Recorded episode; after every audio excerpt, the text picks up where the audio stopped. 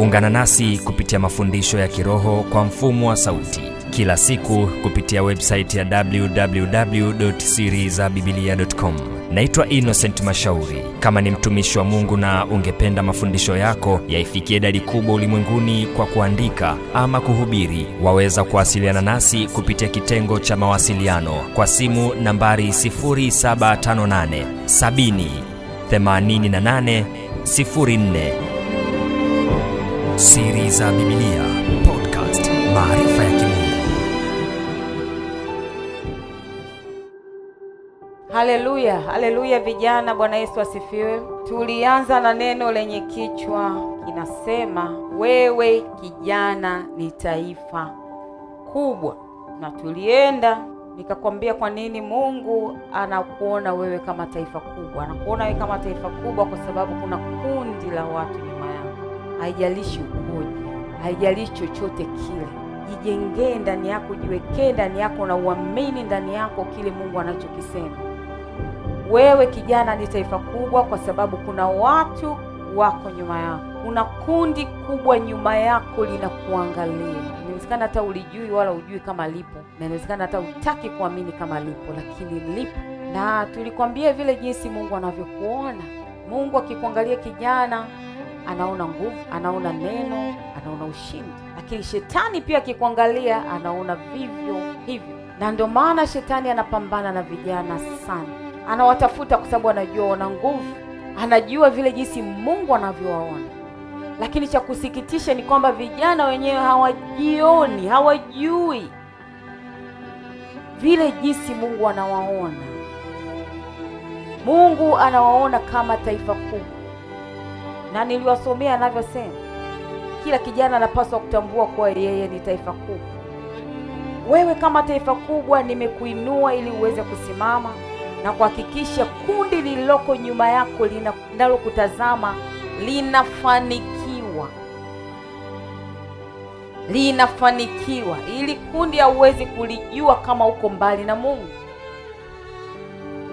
Ni kundi lipi hilo ambalo Mungu anasema linakutazama, na bila wewe kusimama, hilo kundi haliwezi kuvuka. Wewe ndio utakayedaiwa hizo nafsi. Mungu anakuangalia kwa namna ya tofauti ya wewe mwenyewe unavyojiangalia. Una nguvu. Tulienda tukaishia kwenye neno Mathayo 11:12. Nikuacha na hili neno la Mathayo 11:12 linasema, tangu siku za Yohana Mbatizaji hata sasa ufalme wa mbinguni hupatikana kwa nguvu, nao wenye nguvu wauteka. Kina nani wauteka? wenye nguvu. Kina nani wenye nguvu? Yes, tulisoma kwenye Mhubiri kumi na mbili moja, tulisoma kwenye Yohana wa kwanza, Yohana wa kwanza mbili mstari wa kumi na nne nimewaandikia ninyi vijana kwa sababu mna nguvu na neno la Mungu linakaa ndani yenu nanyi mmemshinda yule mwovu. Nimewaandikia ninyi vijana kwa sababu mna nguvu, na nikakwambia vile unavyozidi kuchelewa ndivyo nguvu zako zinavyozidi kupungua. Kuna sehemu utafika utashindwa kufanya vitu ambavyo unaweza kufanya sasa hivi, na ndio maana Mungu ameona kijana ni sehemu ya kumtumia. Nikakwambia ni Mungu anakuangalia kijana kama sehemu, kama kundi la kumpa production ya hali ya juu, mavuno makubwa zaidi, kwa sababu ana nguvu. Mungu akimwangalia anamwona ni wa tofauti. Sasa kila mmoja, kila kijana anapaswa ajitambue. Mathayo 11:12 tangu siku za Yohana Mbatizaji hata sasa ufalme wa mbinguni unapatikana kwa nguvu, na wenye nguvu wauteka. Kumbuka wewe ni mwenye nguvu, unapaswa kuuteka ufalme wa Mungu. Kumbuka wewe ni mwenye nguvu, unapaswa kuuteka ufalme wa Mungu. Lakini sasa Vitu vingi sana vya kwako kijana vimekamatwa, vimetekwa. Badala ya wewe kuviteka kwa sababu una nguvu, vitu vyako vimetekwa na shetani, vimetekwa na shetani. Una mamlaka kijana, ndivyo Mungu anavyokuangalia, ndivyo alivyosema. Unayo mamlaka, unayo nguvu, una potential, una ushindi, una ushindi wa kumshinda hata shetani ambaye anakunyanyasa saa hizi. Kwa hiyo vijana, wana wa Mungu, mnapaswa kuteka ufalme wa Mungu kila sehemu ambayo uko wewe, ndo unatakiwa kuwa chachu ya hiyo sehemu, kuhakikisha Mungu anatawala popote ambapo upo.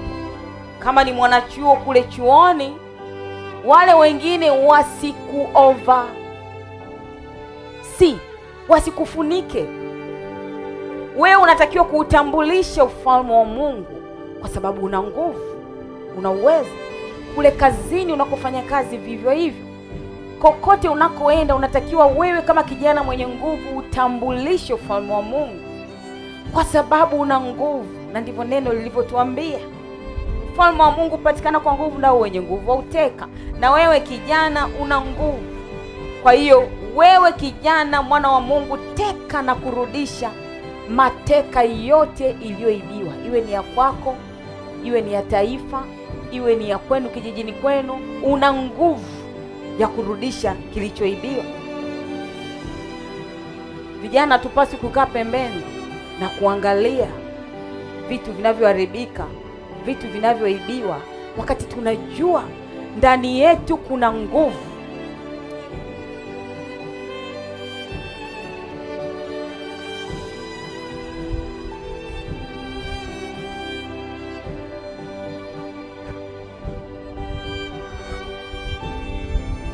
Hatupaswi kukaa na kuangalia wakati shetani anaiba vya kwetu, wakati ndani yetu tuna nguvu na Mungu anatutegemea sisi vijana, na ndio maana akaweka hiyo nguvu, na ndio maana akasema wewe ni taifa kubwa. Hautakii kujiangalia kwa namna ndogo sana. Mungu anakutegemea, na hivyo ndivyo ulivyo. Kuanzia sasa, anza kujitamkia, ndivyo ulivyo, ndivyo Mungu anavyokuona. Mungu anakuona kama wewe ni shujaa. Mungu anakuona kama una nguvu. Mungu anakuona kama una uwezo wa kumshinda adui yule mwovu, kwa sababu ameweka nguvu ndani yako, kwa sababu wewe ni kijana. Amen.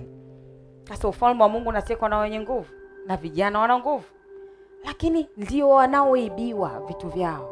Vijana hawana amani, shetani ameiba amani. Vijana hawana furaha, shetani amewaibia furaha.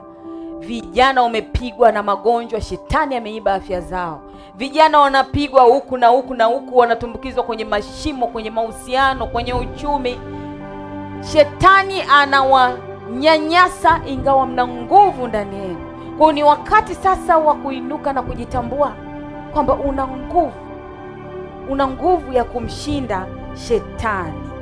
Kwa hiyo kijana, kama taifa kubwa Mungu anasema inakupasa kuinuka sasa. Imetosha muda ambao umepoteza ukizurura. Imetosha muda uliokaa chini usipofanya chochote, uko chini bado unapoteza muda. Imetosha sasa. Mungu anasema inuka, inuka sasa na uwe kijana. Haleluya! Inuka sasa na uwe kijana, kijana mwenye nguvu, kijana mwenye ushindi. Ndivyo Mungu anavyotaka. Mungu anataka uinuke na kijana, kama taifa kubwa. Mungu anataka unyamaze, ya kupasa kunyamaza, tenda zaidi ya kuongea. Usiwe msemaji sana, kuwa mtendaji sana. Ndivyo Mungu anavyotaka. Amesema yeye mwenyewe, yeye mwenyewe ndio aliyesema, kijana, kama taifa kubwa, ya kupasa kunyamaza tenda zaidi ya kuongea. Matendo yako yaonekane zaidi ya maneno. Angalia maneno yanayotoka kwenye kinywa chako, chagua maneno yanayotoka kwenye kinywa chako. Tulia. Mungu anapenda watu waliotulia, watulivu, watulivu. Mtu mtulivu ana unyenyekevu, mtu mtulivu anatulia, anakuwa hapaparuki. Mungu ndiye mtu anayemtaka, na mtu mwenye utulivu ni rahisi kumsikia Roho Mtakatifu anaposema na yeye. Mtu mwenye utulivu ni rahisi kumsikia Mungu anaposema na yeye, kwa sababu ametulia, ametulia. Sio kwamba kila saa uko busy. Kuna saa Mungu anataka muda na wewe, unatulia tu ukimtafakari Mungu, na ukitulia ukimtafakari Mungu utamsikia akisema na wewe. Kusema na wewe sio lazima usikie sauti. Kusema na wewe unaweza ukawa umetulia likapita wazo. Mungu pia huwa anazungumza kwa njia ya mawazo, na wazo la Mungu likija utajua huyu sasa ni Mungu. Hili wazo sio la kawaida, lakini kumbe ulikuwa tu umekaa unamtafakari Mungu, unatafakari ukuu wa Mungu, umetulia wewe, unamwambia Mungu, nataka nikusikie, alafu unashangaa wazo limepita vup. Hilo wazo ni Mungu anakusemesha. Kwa hiyo Mungu anapenda mtu aliyetulia. Usikurupuke. Mtu aliyetulia akurupuki, akurupuki, ametulia.